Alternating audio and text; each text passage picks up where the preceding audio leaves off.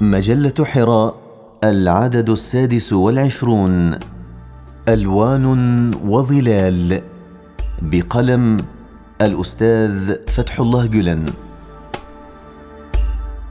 رامي الورود.